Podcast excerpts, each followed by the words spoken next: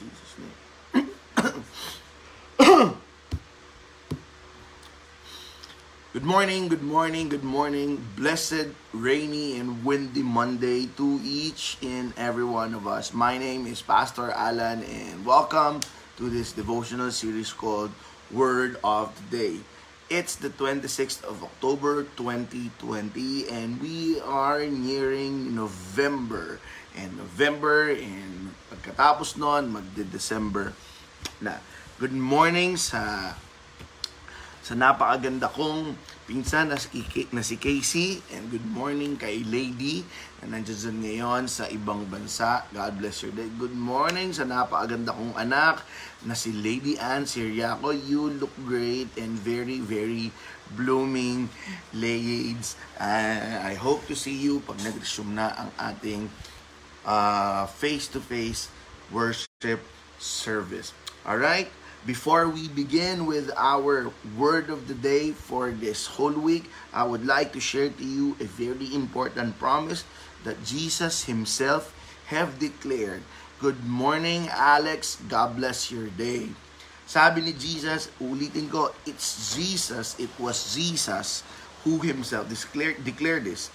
Therefore, do not worry about tomorrow, for tomorrow will worry about itself.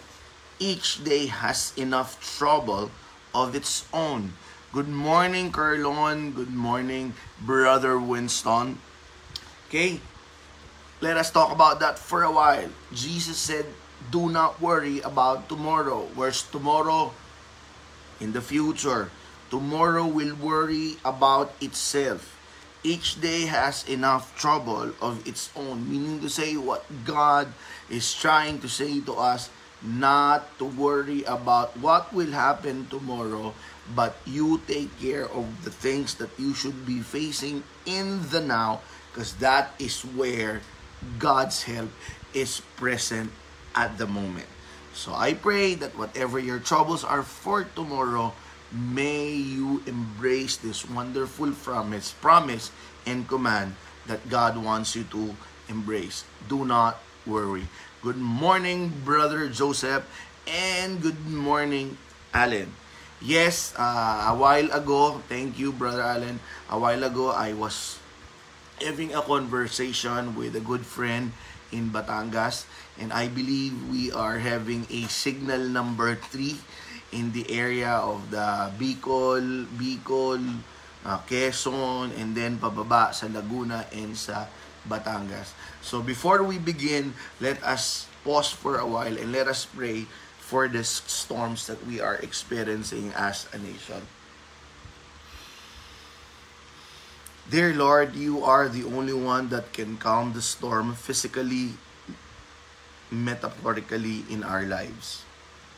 We believe, Lord God, that you are protecting our dear brothers and sisters, especially, Lord God, those who are in the area of where the storm is.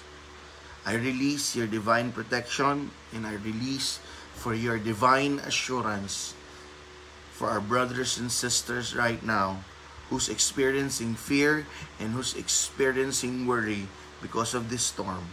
Let them have that peace that passeth all understanding, that even in the middle of the storm, they can sleep the way you have slept. Thank you, Lord God, for your protection in Jesus' mighty, powerful name. Amen. Right? Good morning, Jem, and good morning, Josephine. Our word for today is about 7 May.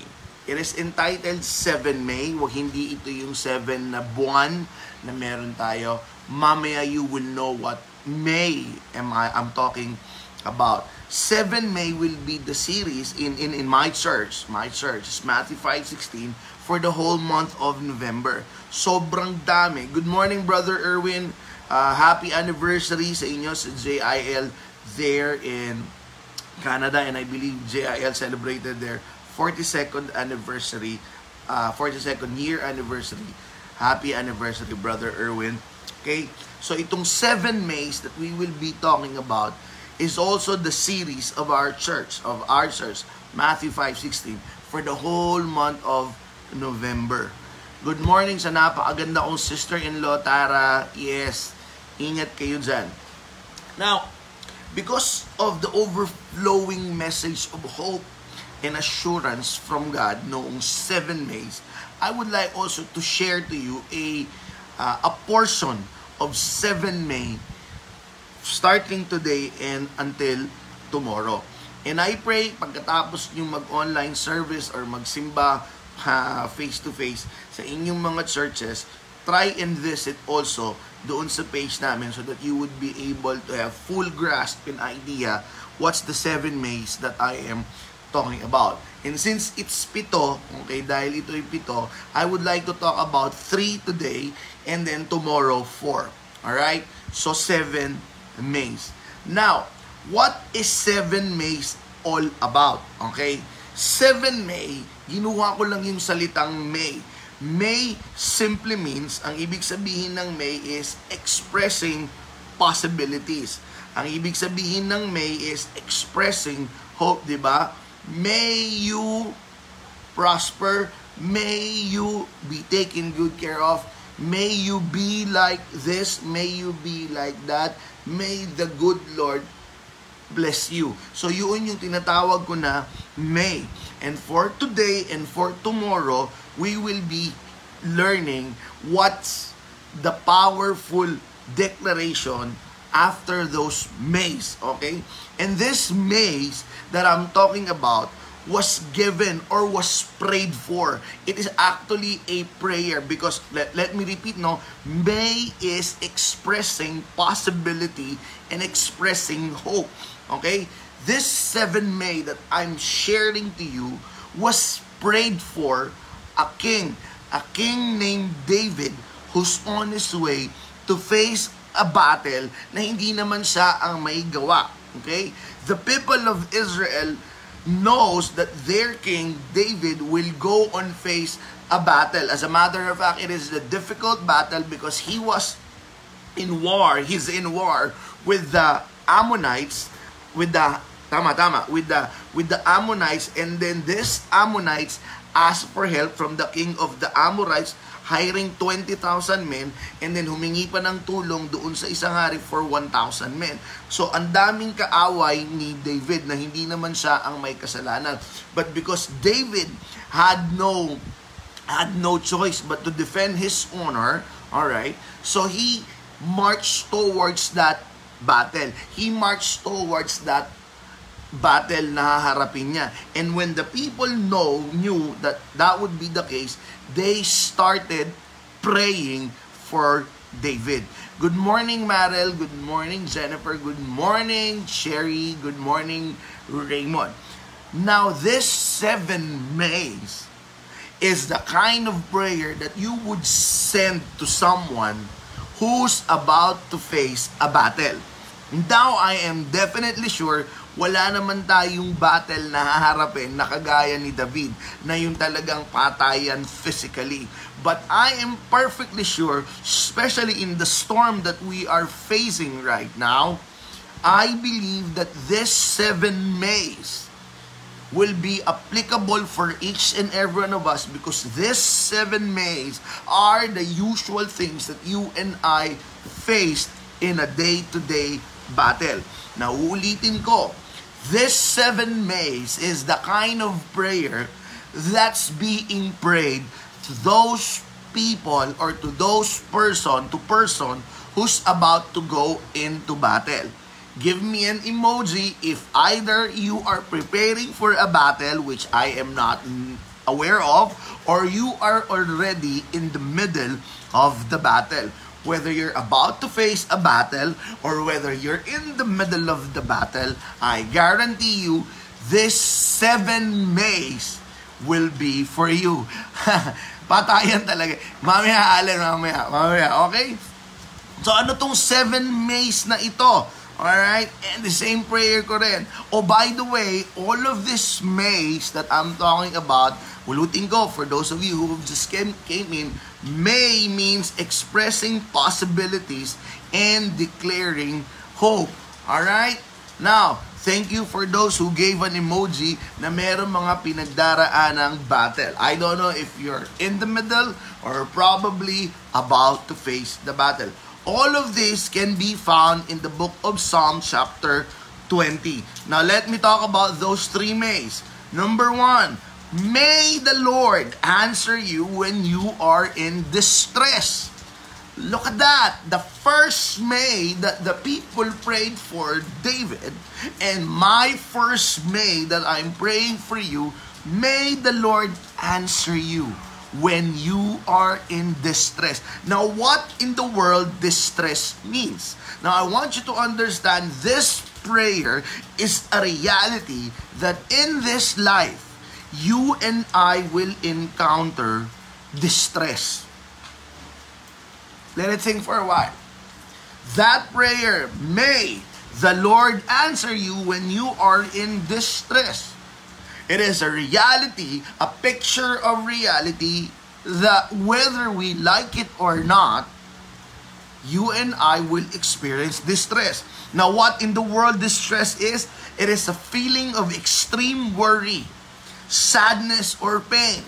Now, saan ba nanggagaling yung cause of this? Yung where does that distress feeling comes from? What's is what are the cause of it? Bibigay lang ako ng isa, just like what I've said. This is about the series for November. The unpredictability of the future are one of the number are one of the strong source of our distress. We cannot predict the future. We cannot uh, we do not know what the future holds. Lalong-lalo na kaya nga sinabi ko sa inyo kanina in the promise of God, do not worry about tomorrow because every time our brain tries to understand ano kaya ang mangyayari kinabukasan, ano kaya ang magaganap kinabukasan, it leads to number one, distress, kaya nga a feeling of extreme worry, and then because of that, marirealize mo wala kang magagawa, it will lead to sadness and pain. Now, the first May that the people prayed for David, and my first May for each and every one of us, may the Lord answer us when we are in distress. How in the world will the Lord answer us? Let me share you one thing. God will send us different kinds of assurance that when that tomorrow comes, He is there walking with us. He is there guiding us. Good morning, Nanita. Good morning, Tita Helda. And good morning, Sander. So may the Lord answer you when you are in distress. By the way, before I go on to the second May, whether our position is stationary or moving forward, you and I can never avoid that feeling of distress. So I'd rather be distressed moving forward rather than being stressed in idle. Ulitin ko, wala kang ginagawa o umaabante ka, makakaroon ka ng distress. So I'd rather experience that while moving forward towards my God-given destiny rather than being idle. So my first May, may the Lord answer you when you are in distress. Second May, may the name of God of Jacob protect you. This is Psalm 20 verse 1. May the name of the God of Jacob protect you. Now, that prayer of protection is an indication that there are elements in this world, in our lives, their sole purpose is to harm us physically, emotionally, mentally, and spiritually. Thus, listen to this, thus, God will send His protection.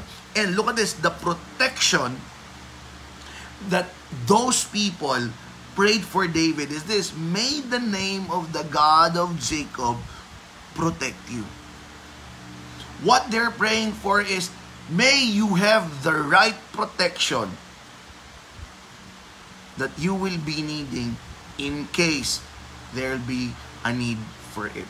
I'm putting the emphasis on the right, on the word right. Kasi marami tang pagkakataon, we run to towards the wrong protection na akala natin mapoprotektahan tayo.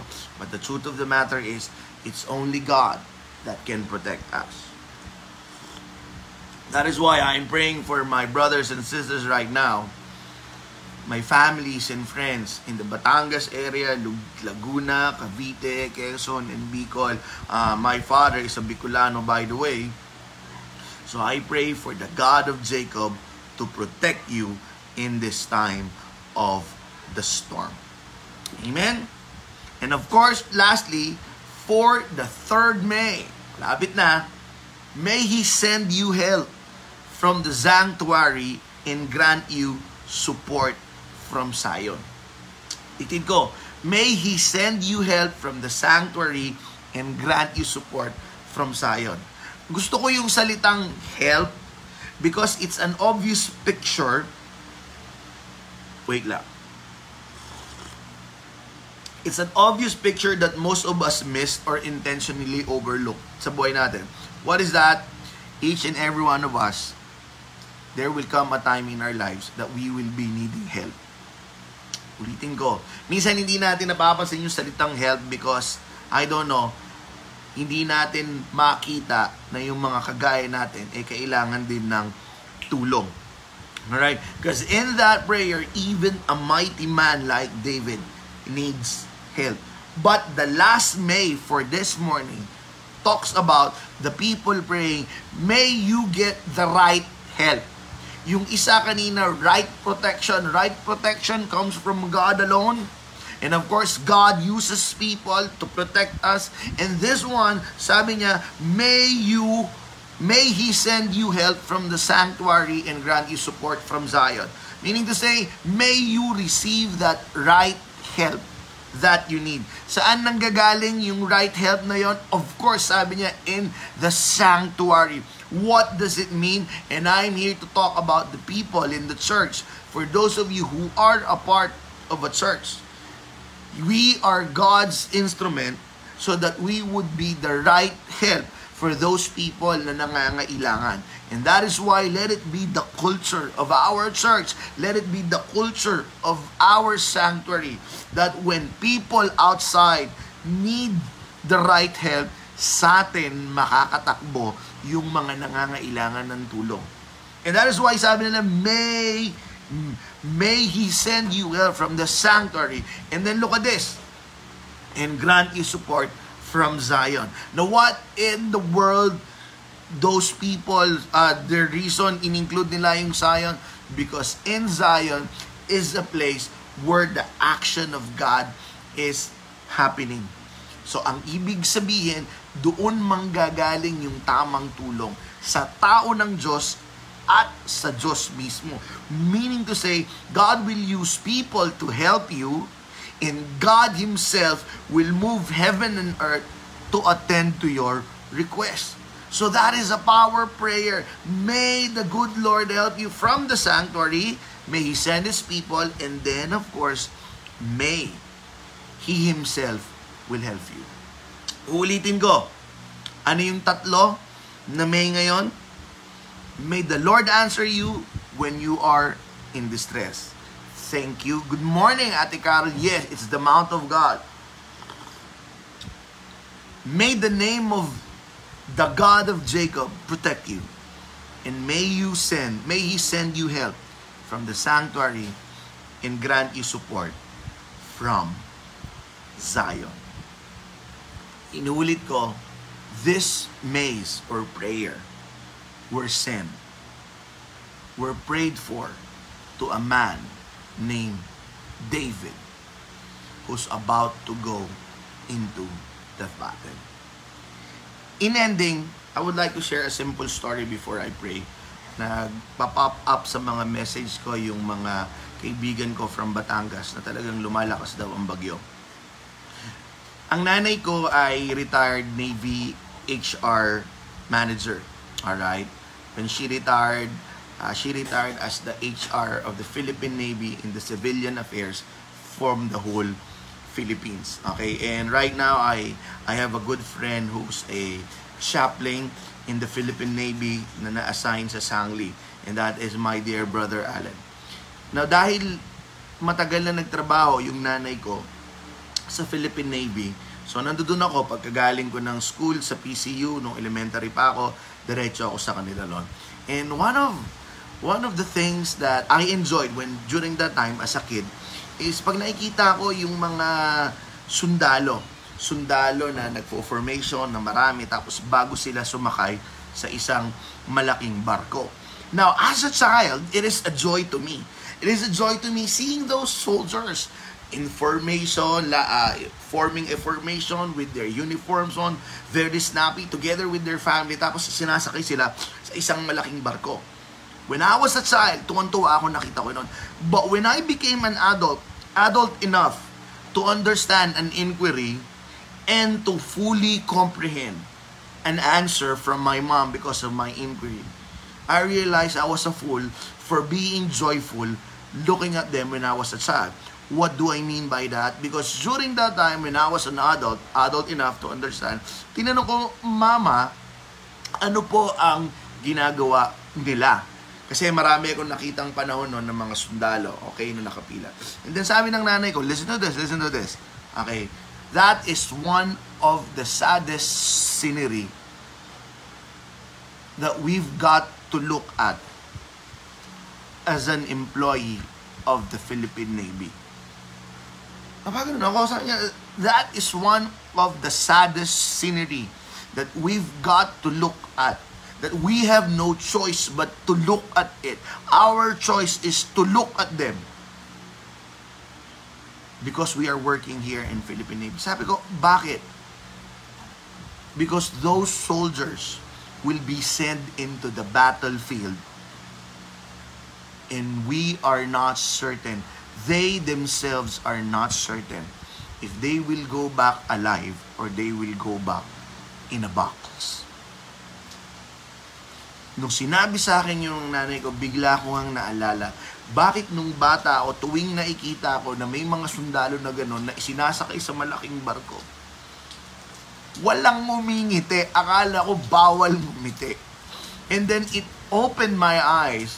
Nakikita ko rin, nakita ko yung mga asawa, lalaki o babae na asawa nila na hindi nakangiti pero nagpapahid ng luha. And then of course, bigla ko nang napansin yung chaplain na binabasbasan sila. And that is the calling of my dear friend, Allen right now. He's the chaplain of Philippine Navy. Because these, those soldiers were being sent to the battlefield. And the last sight na nakita ko yung ganon was the time there's a Marawi siege. So happen, nandun ako sa Philippine Navy and nakita ko yung mga sundalo binabasbasan patungo sa battlefield. And because during that time I already understand all I can did, all I can do is just utter a prayer that may these soldiers be back with their feet and may you allow them to go back alive with their families, not in a box. Kapatid, I would like to tell you a reality. What you and I face every day is not a playground. What you and I encounter every day is not a walk in the park. Every day out there is a battlefield. And I pray that this Monday morning, and what are the odds? Meron pang bagyo. That as you walk, and as you wake up, and face the different battlefield every day, may the Lord, may the Lord hear you. May the Lord answer you when you are in distress. May the name of God of Jacob protect you. May He send you help from the sanctuary and grant you support from the Zion. So my prayer, sa pagharap natin sa mga laban na ito, those three mays will be upon you. Can I pray for you? Father, every day is a battlefield. Every day comes with a lot of challenges, comes with a possibility of troubles and distress. But one thing that we are very certain of, you are already there, waiting for us and protecting us. And Father, once again, I lift up to you my brothers and sisters in the South, Batangas, Cavite, Laguna, Bicol. Ingatan niyo po sila, Panginoon. According to science, it's signal number three. But according to our faith, we have those three maze of protection. Oh, hallelujah. And I declare in the name of Jesus Christ, my brothers and sisters will come back in one piece, will come back with their feet.